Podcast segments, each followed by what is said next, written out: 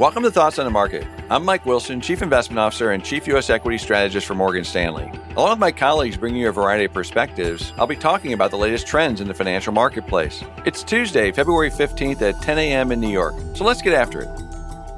While there are many moving parts in any market environment, investors often become infatuated with one in particular. In our view, going into last Thursday's Consumer Price Index report was one of those times. For the days leading into it, every conversation with investors, traders, and the media obsessed over the report and whether markets were appropriately priced.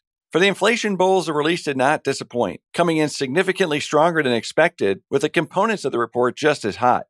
Immediately after its release, both short and longer term interest rates surged. Additional policy hawkishness was quickly priced too, as markets concluded the Fed was falling even further behind the curve. Market chatter of an emergency Fed meeting made the rounds, indicating the possibility of immediate cessation of quantitative easing or even an intra meeting rate hike. By the end of the day on Thursday, markets had priced in a 90% chance of a 50 basis point hike at the March meeting and 6 to 7 25 basis points worth of hikes by the end of the year. Balance sheet runoff or quantitative tightening is also expected to begin by the middle of this year at the rate of $80 billion a month.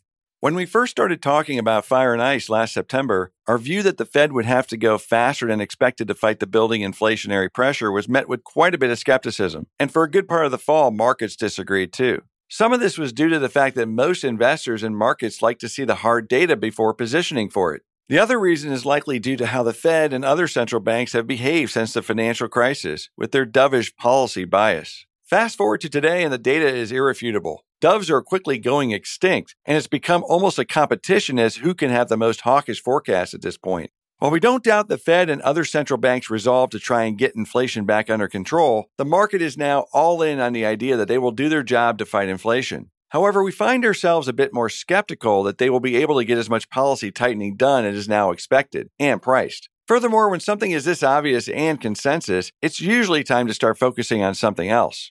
As noted in the past several weeks, we think the equity markets will now begin to focus on growth, or the lack thereof. In short, one should begin to worry about the ice now that fire is finally appreciated. One of the reasons we are skeptical that the Fed and other central banks will be able to deliver on the policy tightening now expected is the fact that growth is already slowing, an unusual circumstance at the beginning of any monetary policy tightening cycle, particularly one that is so ambitious. Whether it's the payback in demand, the sharp decline in real personal disposable income, we think the rate of consumption is likely to disappoint expectations in the first half of 2022. Furthermore, this weaker consumption is arriving just as supply chains are finally loosening up, something that is likely to be aided by the end of Omicron and the labor shortages it has created in the transportation and logistics industries. In that regard, Friday's Consumer Confidence Survey release looks to be the more important macro data point of the week, not the CPI. Bottom line, this correction started six months ago with the sharp rise in inflation and the Fed's pivot to address it. It will likely end when growth expectations are reset to more realistic levels sometime this spring. Until then, remain defensively biased with equity allocations.